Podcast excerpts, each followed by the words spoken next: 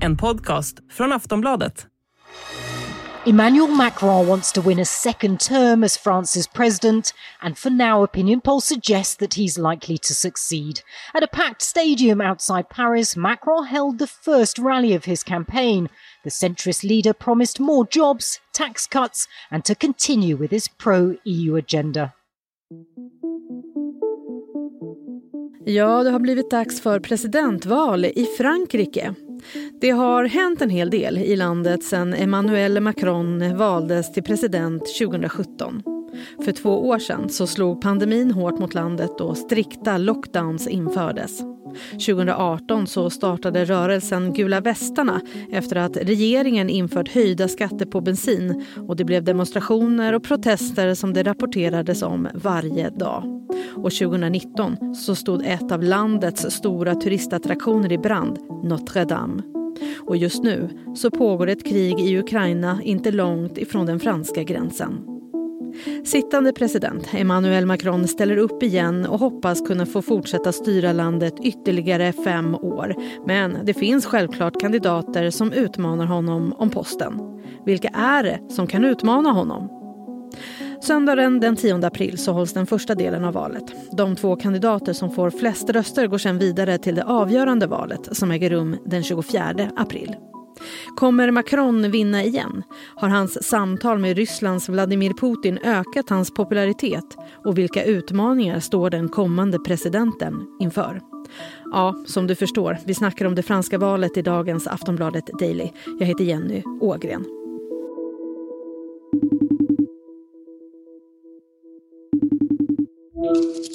Wolfgang? Bonjour Wolfgang! Bonjour Jenny!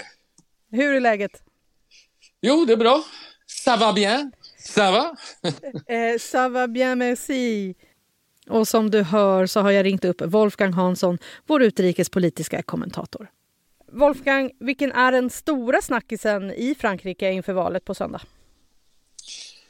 Ja, det är väl eh, alla prishöjningar och den sjunkande köpkraften som fransmännen upplever. Allting har ju blivit dyrare här, precis som på så många andra håll i Europa. Eh, I början så såg ju kriget i Ukraina ut att bli en stor valfråga, hur man ställde sig till Putin och så vidare.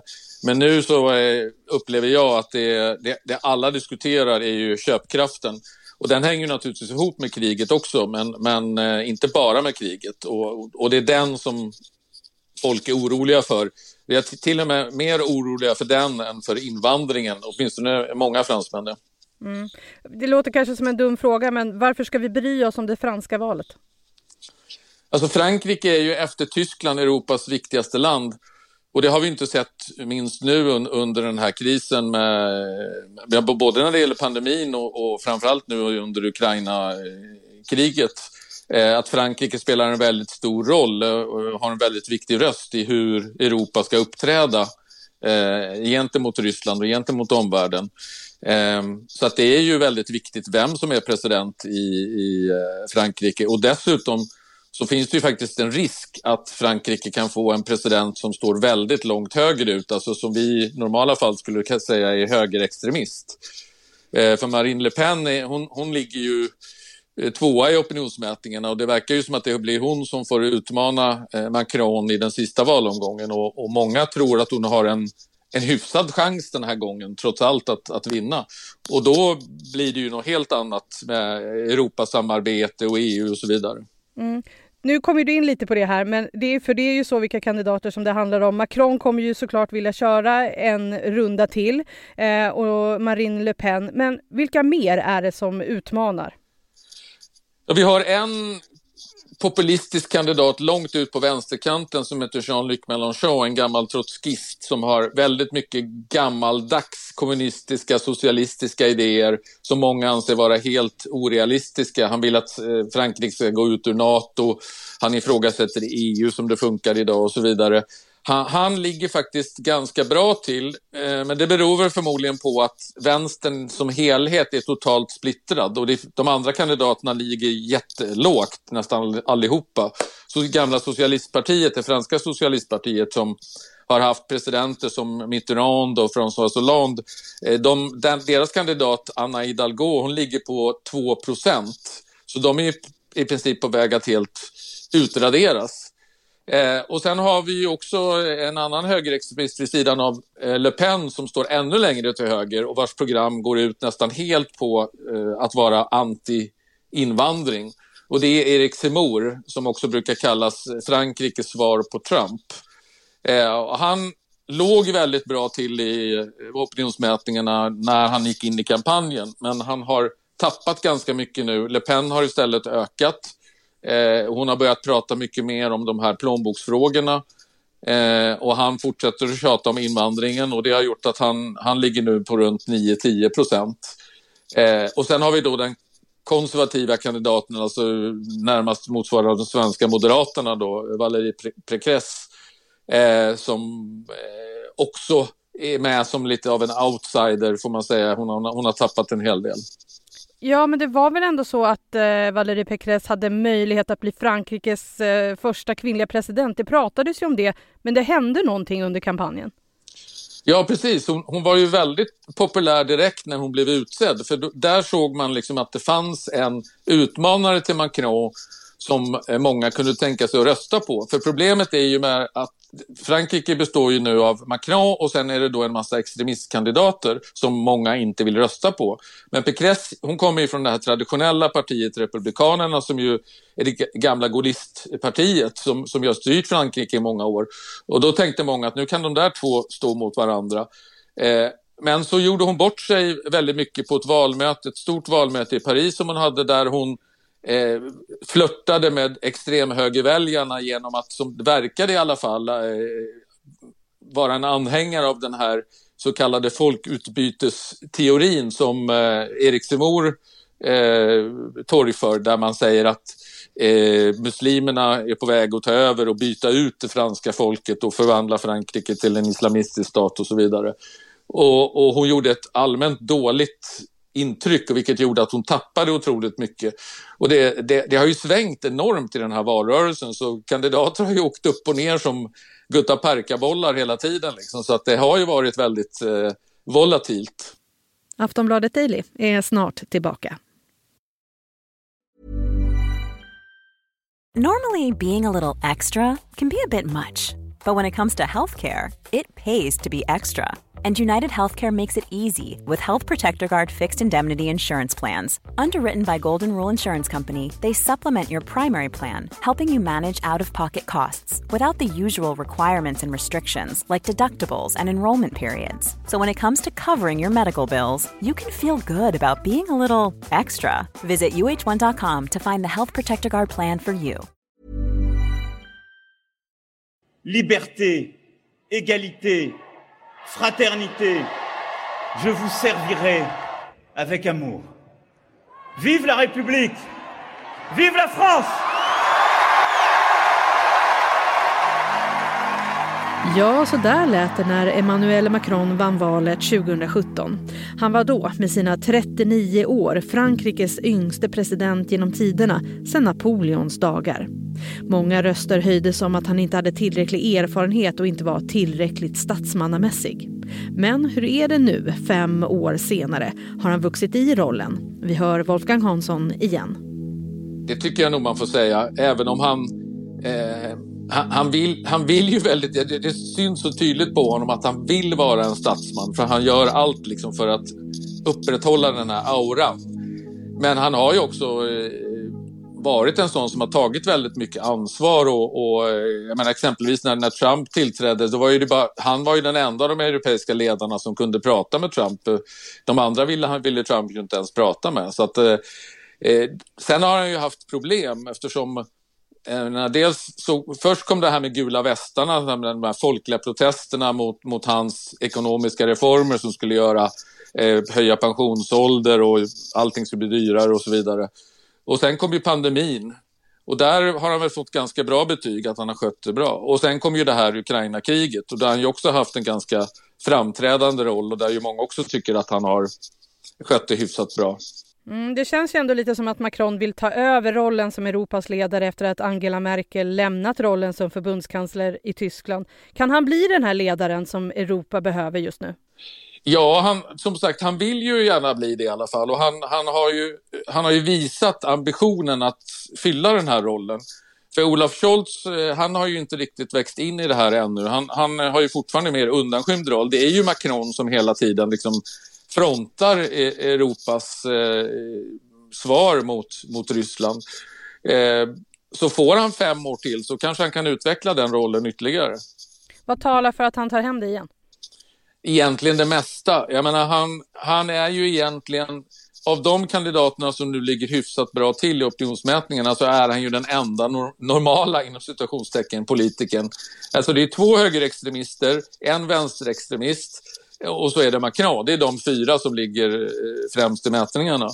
Eh, så att de flesta, om man tittar på förra valet då, då, då, var det väldigt många som, även om de inte gillade Macron, som röstade på honom för att de var livrädda för att Marine Le Pen annars skulle bli president. Eh, den här gången kanske inte den känslan är lika stark, men jag tror ändå att det är väldigt många som, eh, även om de inte är så förtjusta i Macron, så röstar de hellre på honom än på Marine Le Pen eller Eric Zemmour eller Jean-Luc Mélenchon. Och nu så pågår ju kriget i Ukraina. Eh, hur mycket har hans eh, samtal med Putin under kriget påverkat hans popularitet skulle du säga? Jag tror att i början så påverkade nog en hel del. Man märkte att hans opinionssiffror gick upp kraftigt med 5% direkt när kriget hade inletts och Ryssland hade invaderat. Så och där hade ju Macron en, en, ledande roll när han hela tiden samtalade med Putin, även om det inte verkade som att Putin lyssnade särskilt mycket på vad Macron hade att säga. Men det kändes ändå som att Macron tog tag i den här ledarrollen och det tjänade han på initialt. Sen verkar den här effekten ha avtagit om man tittar på eh, de senare opinionsmätningarna. Men han är ju fortfarande i en klar ledning i den här första omgången. Eh, så att det, det vore ju en sensation skulle jag säga om han inte vinner. Du befinner dig i Paris, Frankrikes huvudstad just nu. Vad säger folket som du, du pratar med om valet? Ja, många är ganska ointresserade skulle jag vilja säga. Det, det känns inte som att det är någon väldigt hög temperatur eh, i valrörelsen. Eh, det har varit en rätt konstig valrörelse där Macron Eh, helt och hållet har varit frånvarande. Det tog ju jättelång tid innan han ens talade om att han var en kandidat i valet. Ja, han har ju skyllt på att han har så mycket på sitt bord med Ukraina och annat. Han har hållit ett enda valmöte, riktigt valmöte under valrörelsen. Eh, och de andra kandidaterna, det har också varit lite si och så med deras eh, eh, närvaro så att säga ut, ute i landet. Eh, så att många fransmän tycker att eh, de tittar på de här viktiga valfrågorna. De, de, de, in, de in, många är väl, så många jag pratar med är väldigt sådär emot invandringen. De vill få ett stopp på invandringen. De vill kasta ut människor som inte är villiga att anpassa sig till eh, franska seder och bruk och så vidare. Det är en, en stor fråga och en, en annan stor fråga är som sagt det här jag nämnde tidigare att folk klagar över de ökade priserna och hur, hur ska de kunna klara allt det här eh, när eh, köpkraften hela tiden, när reallönen hela tiden sänks. Så hur kan valdeltagandet bli då? Ja, det, de, man tror ju att den här gången att det kommer att bli mycket sämre än vanligt. Att det är fler som kommer att avstå från att rösta. Eh, man säger att det, det, det tredje största, eller andra eller tredje största partiet är soffliggarna.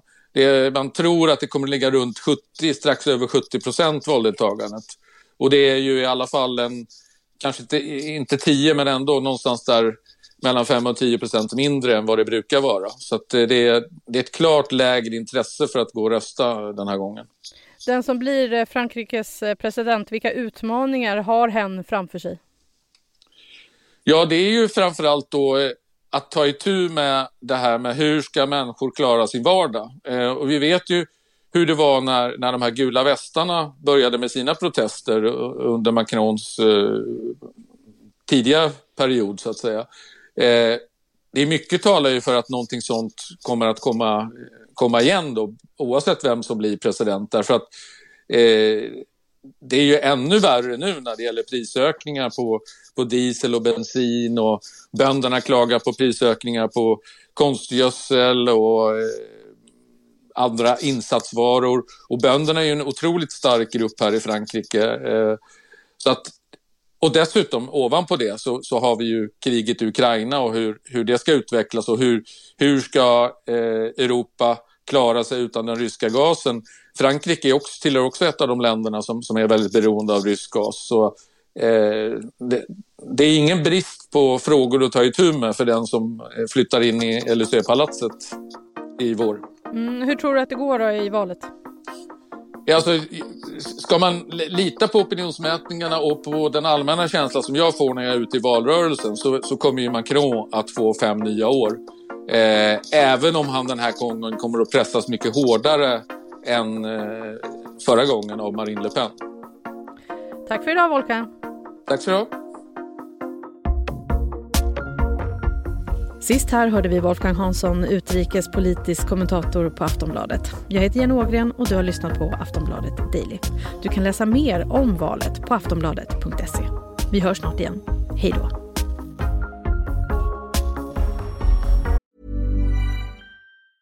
Getting engaged is a moment worth cherishing. A one-of-a-kind ring that you design at Blue Nile can help your love sparkle. Just choose your diamond and setting. When you've found the one, you'll get it delivered right to your door. Finding the right engagement ring can be nerve wracking. At Blue Nile, you'll have the expert guidance needed and a diamond guarantee that ensures you're getting the highest quality at the best price. Cherish all of life's moments and save up to 30% at BlueNile.com. That's BlueNile.com.